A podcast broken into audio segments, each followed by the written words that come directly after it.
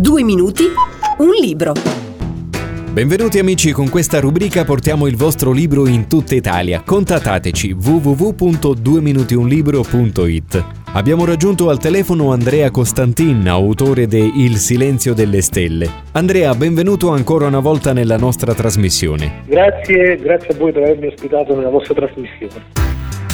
Allora, abbiamo già conosciuto l'ex commissario Savelli nel tuo precedente libro intitolato Luna Nera. Stavolta l'ex commissario con cosa o chi ha a che fare? Il libro apre con un delitto ambientato in un ciclo intellettuale in cui l'ex commissario mette da parte l'azione per un'indagine in puro stile classico alla Sherlock Holmes, tanto per intenderci. Nella seconda storia invece il protagonista per aiutare un vecchio amico avrà a che fare con un gruppo di gangster che gli renderanno dura la vita. Nell'ultima storia il commissario avrà a che fare con personaggi ambienti che ricordano in chiave ironica i classici personaggi della letteratura e cinema horror.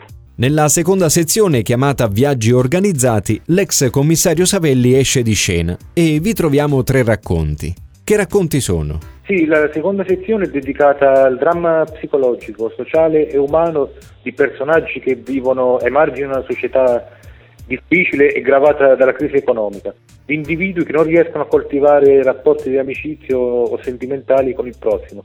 Però a bilanciare questo scompenso i personaggi tirano fuori una straordinaria purezza d'animo, una dote che nonostante tutto li porta ad avvicinare e ad aiutare il prossimo, a volte anche a rischio della propria esistenza.